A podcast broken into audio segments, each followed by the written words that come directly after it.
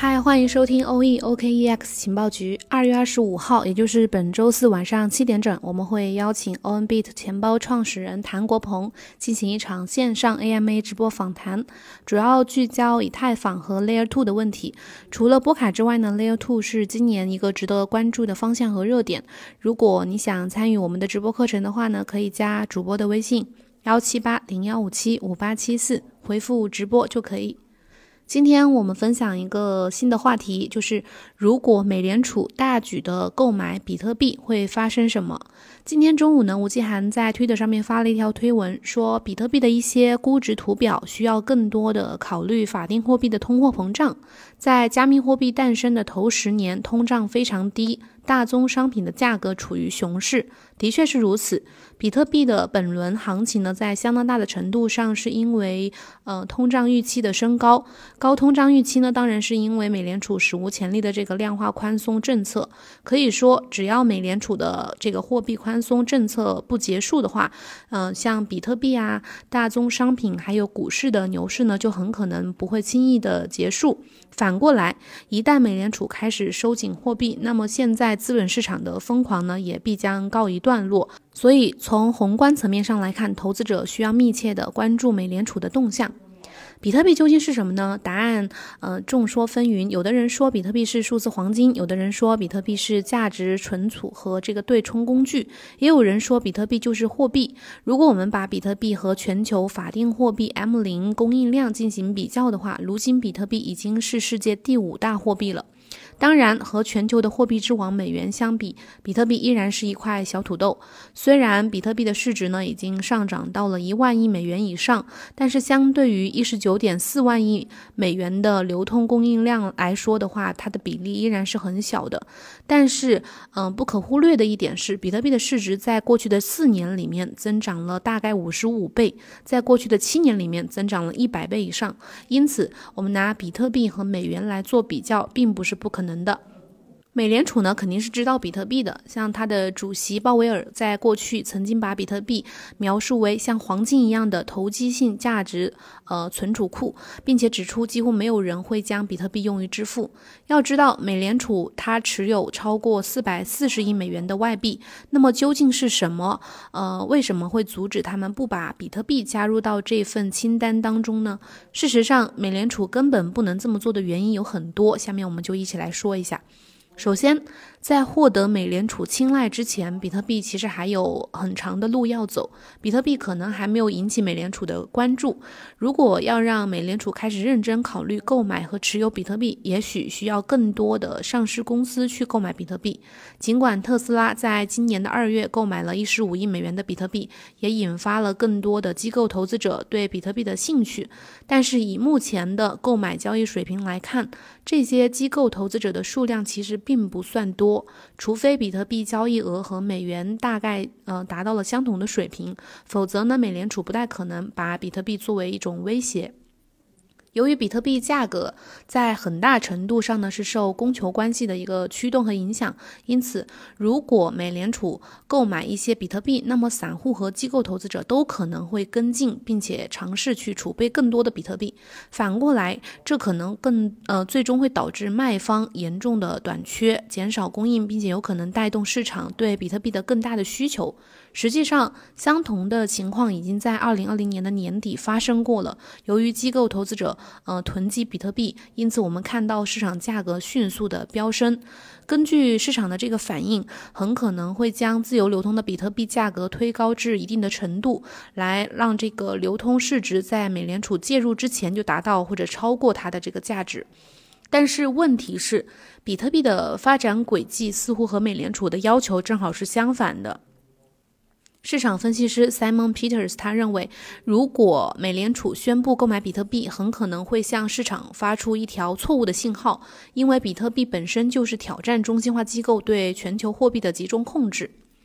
那美联储购买比特币会有什么意想不到的后果呢？我们下面再说一下美联储它其实有可能想购买比特币的主要原因呢，有以下2个。第一，购买比特币呢能够获得对比特币的多数控制权，毕竟如今比特币已经被认为是世界上的第2大储备货币了。第二点原因呢，就是购买比特币，然后操纵降低它的价格，这样就能够维持美元作为世界储备货币的地位。但是问题是，不管是出于上述两个目的当中的任何一个，都可能会产生意想不到的后果，最终甚至可能适得其反。第一就是，如果美联储想要把比特币作为储备货币进行控制，就必须获取并且控制大多数比特币的分配和流通。但是如果美联储选择这么做的话，最终可能会和其他国家的央行构成竞争关系，因为一旦选择购买，意味着美联储向全世界释放了一个信号，就是比特币是一种非常强大的资产。问题是，如果其他的国家也意识到这一点，并且产生了相似的意愿和购买力的话，那么美联储购买比特币这件事情呢，最终就可能会变成一个苦差事，可能甚至会以失败告终。尽管如此，一些业内人士呢依然认为，美联储应该早点去购买比特币。2020年的10月，有消息显示，伊朗呢可能正在寻求把比特币和其他的可能的加密货币纳入到他们的储备货币当中，而且他们国家的合法注册加密货币矿工也被要求把他们挖出的加密货币以低于市场利率的价格出售给伊朗的中央银行。那么美联储现在到底有多少钱呢？它这些钱购买比特币吗？根据美联储的最新的官方报告啊，目前它储备的资产的总价值大概是 1448.9 亿美元，其中最大的一块是来自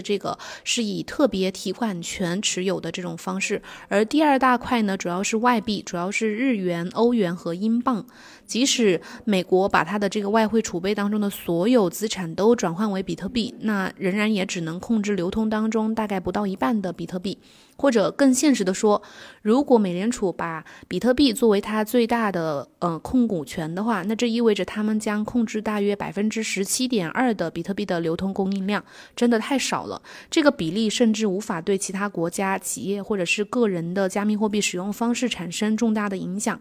鉴于比特币开采在美国基本上是一种免费游戏，而且美联储并没有建立一个以优惠价格把新开采的比特币直接引入到储备的这个渠道，因此呢，美联储很可能会被迫从加密货币交易平台或者是场外交易平台去购买比特币。由于没有办法确保优先获得比特币，美联储或许很难不提高外部对加密货币需求的情况下去确保大量的比特币安全，这将进一步的削弱美联储构建自身比特币储备的能力。那我们再说一下这个美联储想完全控制比特币是为什么是基本不可行的。从技术角度来看，通过加密货币交易平台以及场外交易平台去购买大量比特币其实是可行的。但是即便如此，美联储它依然没有办法完全的控制比特币，因为美联储它还有很多其他无法满足的条件。比如说，就算美联储购买了当前市场上大多数的这个流通的比特币，但是它没有办法控制新制造的、新挖出来的这些比特币。第二个原因呢，是因为其实当前已经有很大一部分的比特币由于各种原因被锁定了，或者说已经丢失了，而且可能永远不会在一个公共平台上去交易或者出售。大概有370万枚的比特币可能无法挽回的丢失了。第三个原因就是，超过 10% 的比特币供应量呢，暂时还没有流入流通市场，后续呢只能通过挖矿开采，然后从每个新的比特币区块当中去逐渐释放。因此呢，美联储想要控制比特币可能是一个不切实际的挑战。那我们来给美联储购买比特币来支几招。有两种方法可以帮助美联储潜在的加快这个购买比特币的过程。第一种也是最简单的方法，就是大幅的增加美联储的支出，让它能够提高从公开市场和私人市场购买比特币的速度。第二种选择呢，是设定并且强制执行美元对比特币的固定汇率。这种方式呢，甚至可能禁止拥有超过固定数量的比特币。这和过去美国总统富兰克林·罗斯福签署的6102号这个行政命令的当时的情况是差不多的。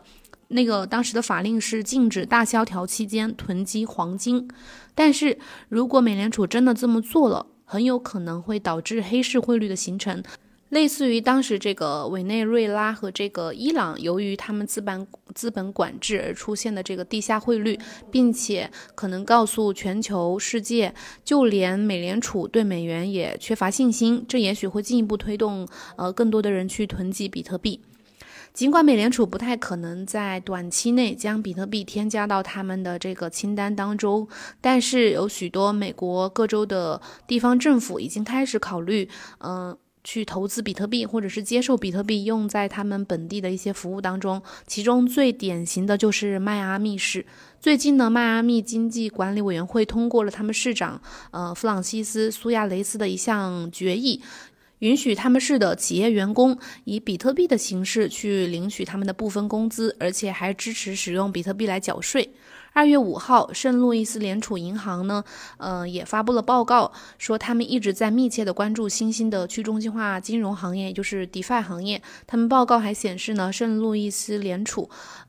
充分的意识到了去中心化金融可以提供的比传统金融系统更多的这个好处，包括降低交易成本、提高交易速度和这个透明度。尽管去中心化金融目前主要是基于以太坊区块链，但是包括波卡和 Cosmos 等这些协议之类的跨链技术呢，正在迅速的崛起和发展。这意味着未来采用公共 DeFi 技术可能会间接的导致比特币普及度上升，最终为美联储采用或者是投资比特币铺平道路。你们觉得美联储会购买比特币吗？如果美联储真的购买了比特币，是否意味着他们自己打脸美元呢？不妨在节目下面的评论下面留言吧。OK， 今天的节目就到这里了，感谢你的收听。如果有什么问题呢，可以加主播的微信或者私聊哦。我们明天同一时间再见，拜拜。